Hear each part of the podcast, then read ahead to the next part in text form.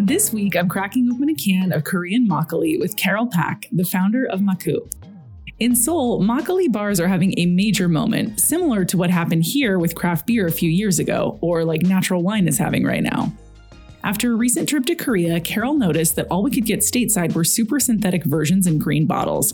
So she knew she had to make her own using more natural, traditional ways of brewing using a fermentation agent called nuruk. Carol and I chatted about everything from coin op karaoke to Korean culinary culture and why makgeolli is the fermented beverage that you should definitely be ordering with your next meal. Thanks for coming by, Carol. Hi. How are you? How are you? Sorry, I'm late. Oh, it's okay. It's all good. I was just filling my time with trying to figure out how to pronounce makgeolli properly. and I was like, maybe I should just wait until she gets here because I'll bet she can clear this up for me. That was pretty close. Makgeolli. Makgeolli. Yeah. But thank you so much for taking the time to chat with me today. I'm so curious to learn more about makgeolli. It's so delicious. Thank you. Glad you Yeah. like it. I have to say, I don't think I've had this before. A lot of people have it. In Korean barbecue restaurants here in Los Angeles, I'm sure it's available, but I feel like I defer to like the soju and the Hite combination, like the Mhm. classic green bottle um, goodies, which are, of course, Right. lovely as well. But I think it's what you're doing is so interesting. Um, and I love that it was inspired by travel as well. Yeah, thank you so much. So, now tell me, makgeolli is something that I was not familiar with. What is it exactly? It is a very traditional Korean alcohol. It is made from fermented rice and it's 6%. And it's a drink for commoners and it's a drink uh, to get people together. I love that. The thing that's interesting about it to me is that it has this really cool, almost like a milky look to it. Is it unfiltered or? Yeah, so they say it's unfiltered, but I guess the more appropriate term would be coarsely filtered, which is actually what the meaning of makgeolli is in Korean. Oh, is mock filter or how do you, how does that break down? Uh, geolli is supposed to be filter, and then mak is like kind of like careless, carelessly filtered. So it's- Curious about this. I think you know what you've done a um, with the product is so tasty.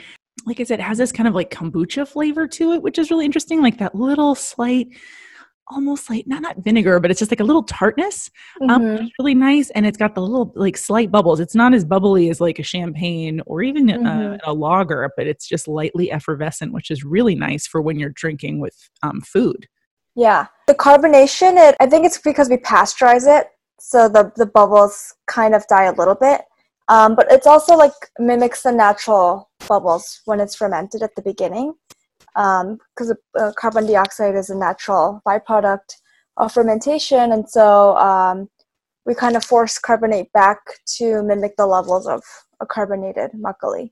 Oh, okay. And then, yeah, I'm surprised you taste the tanginess because I'm so used to the really tart makgeollis in Korea.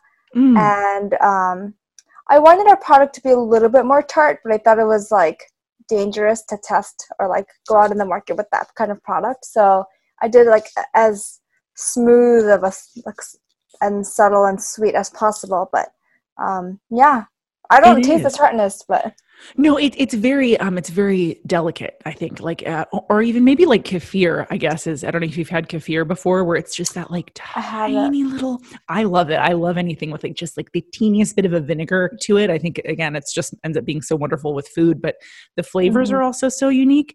But the thing that I was I was curious about, I was watching the videos on your website and I was like, "Oh my god, I think I might have drank this the wrong way." So you're actually supposed to turn the can over, right? yes, uh huh. And then give it a twirl? Um, Or no, it doesn't really matter like how you shake it. Uh-huh. The whole purpose of it is because um, there's rice sediments that fall to the to the floor, and if you drink just the top part of it, um, they actually have another name for that in Korea. But it's it's clear, and then you don't get the texture and the the mouth feel So it's it's kind of a different drink and a different experience. So to introduce like makgeolli as it's supposed to be, we tell people to shake the can. Oh my gosh, yeah, it's so counterintuitive because you know here in the U.S. we think shake hands and then you open it and it's like a champagne shower. you know, I know it's been so challenging um, because we have to try to explain to people like not to shake it too much, but then um, yeah, we're still trying to figure out what the right messaging there is. Yeah, it's sort of so, but you would just kind of turn it over and just sort of unsettle it a little bit. So you kind of twirl it round and round a couple times, and there mm-hmm. you go. You don't want to aggressively shake it like you're you just won the you know Stanley Cup or something like that. Right, right, right. Got it. Okay, cool. That's great, and that makes so much sense because it does. I think the way I was drinking it before before I mm-hmm. you know knew about it was it was even a little bit more flavorful at the bottom, perhaps because of the kind of the rice lees. Is it is that what that is? A sort of rice lees at the bottom? Yes. Yes. Uh huh. Oh, exactly. okay. So I was doing the weak sauce way where I was just enjoying it with okay, well that's good to know. So yeah, for you guys back at home, you take it, you turn it, and you do a little a gentle little twirl. You can even twirl with it too if it makes you feel better. Maybe after a couple of makus, it'll be fun. And then you open open it up. Oh yeah. I love that sound. I have mine here. Cheers. Mm, cheers. I love this. This is wonderful. So I've got here, um, I've got the mango flavor. Mm. I have the original. Which, by the way, I love the original. That's my favorite of all of them. Mm, I really you. enjoy it. It's so good, but the flavors are very, they taste very natural. Mm-hmm. I like. Um, well, our biggest thing was to keep our product all natural because the imported products, a lot of the ingredients are not. And we thought that um, in addition to the branding the issue was uh, the ingredients because like in america it's all about clean ingredients and um, consumers are a lot more educated now um, and they like check the nutrition facts and they they want to know what they're putting in their bodies. So we just use um, fruit puree concentrate. So mm. it's it's just blended fruit and then we we add it um, to the makgeolli you can really taste that especially the mango and it's blueberry mm-hmm. is the other flavor right? Yeah Mm-hmm. It has the a, a, quality of a rice wine where it's like the essence, like that sort of like it just it just like got like um this when you smell rice cooking right when it goes in your rice cooker you're like the aromas the floral nature of really great white rice when it's steaming in your rice cooker it's like a mm-hmm. liquid version of that um, yeah. it's really like subtle and feminine and and and pretty but then then you have that like bubbliness that i feel like could stand up to something that like a we were talking about fried chicken would be really great or some really uh-huh. great barbecue so what i came up with like long time ago was mochi and champagne yes but i don't know yes. how to put it elegantly yes. and then like the tartness of like frozen yogurt but like i literally don't know how to blend the three together together where someone wouldn't roll their eyes at me and say like yeah right. Oh my god no but that's exactly oh carol. You should have been on top chef masters as a judge not me. That is a perfect way to describe it. It's like when you go to yogurtland and you get those little pieces of mochi on top of the yogurt. It's that like tart from a natural you know yogurt that little yeah. like and then they have the, the sweetness of the rice. Because it uses the same yeah. rice. It's glutinous rice oh which is a oh. chewy rice Oh my gosh, I love that description. That's so wonderful. Is there a region that this originates from, or is it kind of seen all over the country in different forms? It is all over Korea.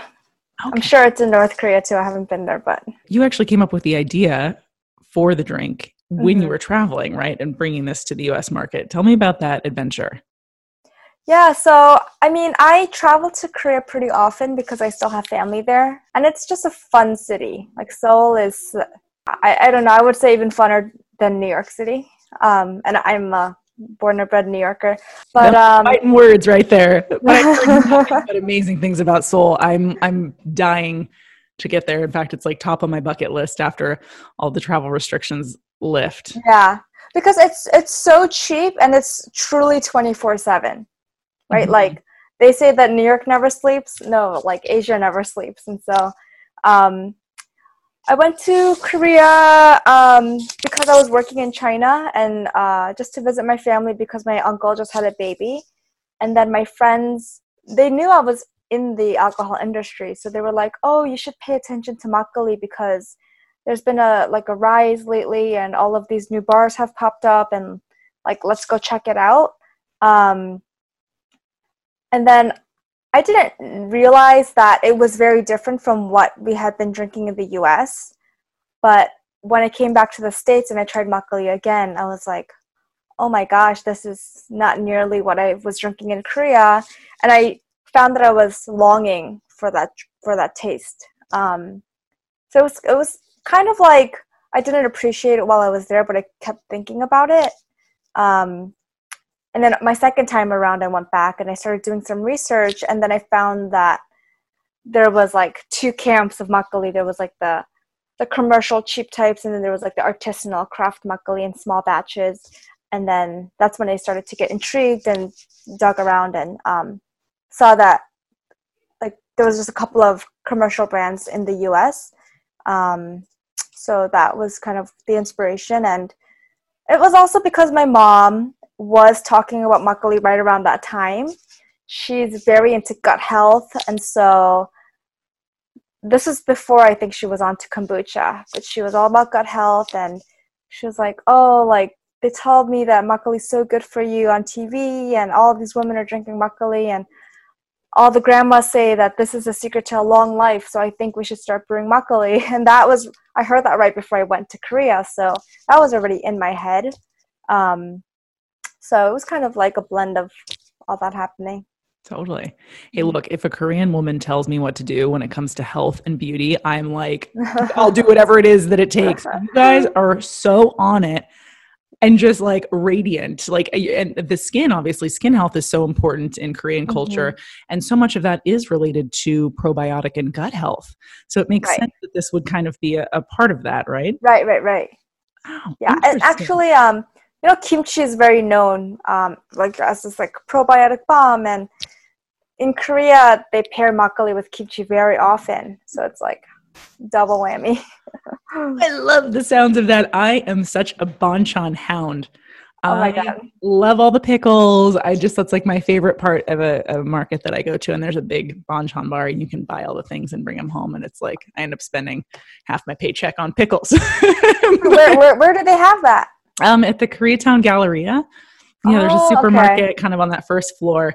Um, you know, th- there are tons of really great markets in Koreatown, but that's kind of the one that I like going to.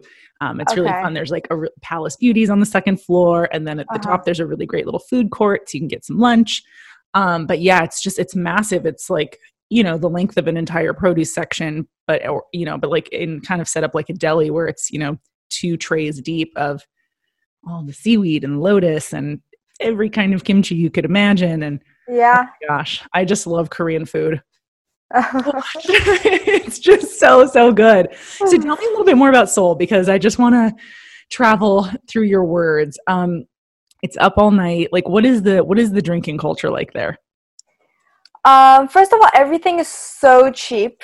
Um, I remember soju was like two to three dollars, and the alcohol is so cheap that um, when you go in to drink at a bar, you have to order something called anju, which is like a side dish but it's essentially like all the bad greasy junk food like you could think like fried chicken and um, just like spicy oily cheesy yummy yummy delicious foods that a lot of young people substitute for dinner but they will make you order that to compensate for like all the cheap alcohol. Um, but like opposed to americans like we all we always sit in a circle around the table and like where um, the center is like food. And then we just like talk and drink for hours. Like we get there around like four like we get there five six o'clock and we'll stay for a few hours. And then there's something called icha which means like round two. And then you go to another restaurant you order more food and alcohol. Then you go samcha order more food and alcohol and then sometimes you go to the club or you go to karaoke and then like then you go eat and drink again oh my god, I love this. Rounds two, three, and four. It's like a multi-course, a movable feast, if you will. Yeah, I, don't, I honestly like. You need a lot of energy to, to get through that. I don't think I could do it anymore. Oh my gosh, I don't know that that karaoke music will keep you alive. I like, I love karaoke bars. Are they as good as they are um, here in K-Town? Are they? I'm sure they're like even better in Seoul, huh? Well, you know, the last time I went, I think uh, last year, it's like um, the 20 and 30 year olds now they don't go to karaoke anymore apparently. It's what? not a thing. Yeah so now there's something called like coin karaoke which is like a booth the size of like a, a phone booth and you just put in quarters and you like each quarter is a song. You just go in and you sing a song and then you could leave after like a song it's very strange but apparently that's the new thing these days but i haven't had a chance to participate in that. like you, it sounds like a practice booth where it's like you can just kind of get pipes warmed up before the main event. But like karaoke, the whole fun is like being with your friends and acting like a total fool and singing. I really have no idea. Yeah, yeah. it sort of reminds me of um in Tokyo the uh the ramen where you go into the little booth. Oh, the single the ramen, style. The single style, and it's like oh my god what's going on around me i don't know but you know you're kind of just there and you're slurping by yourself and i guess it's sort of um well it's very hedonistic and you don't mm-hmm. have to mm-hmm. worry about anyone judging you so i guess that's sort right. of the korean equivalent of it that's so interesting coin op yeah. karaoke well, we'll probably be seeing that somewhere here in la or new york sometime soon yeah well their explanation was that like our attention span has shortened so much that like you just want to be there for a song or two Mm-hmm. Oh, it's so interesting. Hey, how is Koreatown in New York faring right now? I know you guys right now when we're talking, we're kind of, you know, finally past the peak of the coronavirus outbreak. Like, mm-hmm. how is Koreatown holding up? Um, well, Koreatown is quite small here. It's nothing like the Koreatown in LA. It's just about like two, three blocks. Um, and then like other Korean restaurants dispersed throughout the city, but I think before the shutdown, we weren't hit nearly as hard as Chinatown. Like I would walk through the streets of Chinatown and it was just like so much quieter than what it typically was. And since we have some accounts that we service in both Chinatown and Koreatown, I know a lot of the Chinatown restaurants were struggling way before like the shutdown. And that was all like the xenophobia and things like that.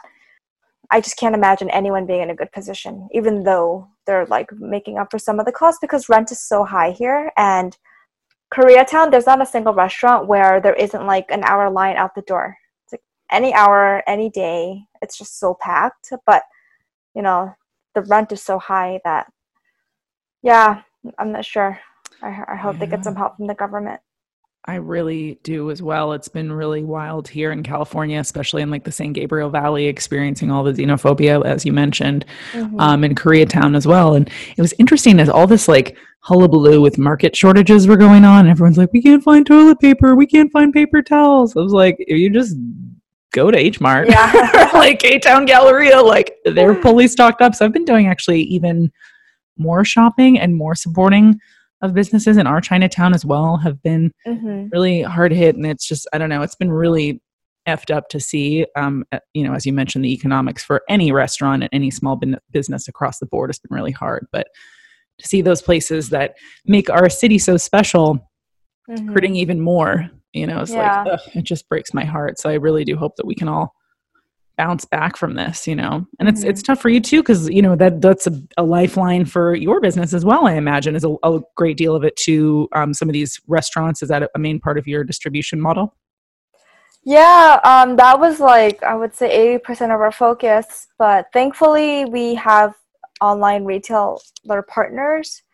And so we've kind of like sent our customers and fans that way. So we have recouped a lot of like what we've been losing. But the first two months was quite a transition, and it was it was pretty scary because I, I didn't know how long, how many months it would go on for. But restaurants are a really good channel for new people to get exposure to Maku because like with our online customers it's always the same people and they're coming to us because they already know of us but to restaurants like you also have the help of staff explaining what the drink is and you have like food pairings and so a lot of the experience that is is very physical is lost. So um yeah very excited to go back to normalcy. I know we're almost there. Where i feel like okay we can kind of sort of see a finish line in sight whereas a few weeks ago i feel like my at least my headspace and my outlook on things was you know a little bit more grim and it was just like oh man this is never going to end but now i feel mm-hmm. like we're starting to kind of emerge and just imagine this new world that we're going to be coming into mm-hmm. um and i you know i do think it's really interesting the point you bring up about people in hospitality kind of being that that first page or you know the the opening paragraph of a really great story like explaining to the customer a spirit they may not be familiar with or Mm-hmm. an ingredient they may not be familiar with and it's really important for you know folks like you or even a farmer that might be farming something that's a little bit funky and strange like a habanada pepper you know that that front of the house worker really is the gateway and the storyteller for a consumer to experience those things for the first time so i can't wait Mhm. until we can interact with those you know front of house wizards little storytellers once more you know Yeah, for sure. It'll come. It'll come. How are your um friends and family? You said you still go back to visit them in Korea. How are they doing? How are they holding up right now? What are they seeing? You know, you guys they're a couple months ahead of us in terms of how quickly they handled the crisis. How are they doing? They're fine. Um, it's like business as usual in Korea now. Wow. And people are now escaping the US to go to Korea. And this morning we were playing Korean baseball on our TV because apparently like Korea's so fine that now they're like they're doing like national sports and so um yeah, I think uh, the US could could um copy what they did without the testing. And, and they're really strict in terms of like, I think Asia in general. Um, I don't know what it is. Maybe citizens like they listen more. Yeah. I, I I Slightly don't know not as like ego driven, perhaps. Yeah, we're just we don't listen. Where this this independence thing is a wonderful thing, right? But it's also just so pigheaded in so many ways. Well, I also heard it's the trauma that they've dealt with with like like SARS uh, and- MERS and SARS and Mhm. probably just like other traumas. Um, right. but yeah they're it seems like they're in a good position. It'd be and i don't even think like they are worrying about a second wave or anything like that because they've controlled all the cases. Um, whereas here i'm worried that we'll open up too soon and then there'll be a second wave. Right, right. I think you know, just it's been really inspiring to see the the value placed on like on science and technology and leadership, and you know, like you said, people listening. And I think that they really d- rely or respect our elders as much. You know, this Mhm. the, the real disregard for elder life has become right very apparent in the young people that have been out at the beach, like whatever, I'm not going to get it. You know, I think that that also plays a part too. Is like valuing the elderly in our society is not something we really do. We kind of just put them in a home and Mhm. bye, you know. Um, combo of the both, but I really, it's been really inspiring to see um, what South Korea has done. I'm so happy, you know, you and I can connect via Zoom and I can, see you and you're taking the time to do this. But gosh, I really cannot wait for the day where we get to do this over a giant, big old plate of BB- KBBQ and yeah. yours or mine, you know, whatever you name it. Um, and we can, you know, gambe together. yeah that would be great i can't wait well, just one more time for um, the listeners, tell us where we can follow you, find you. You can follow us on Instagram at drinkmaku or go to our website www.drinkmaku.com and then there'll be a list of where you can find us in stores or online. Come there.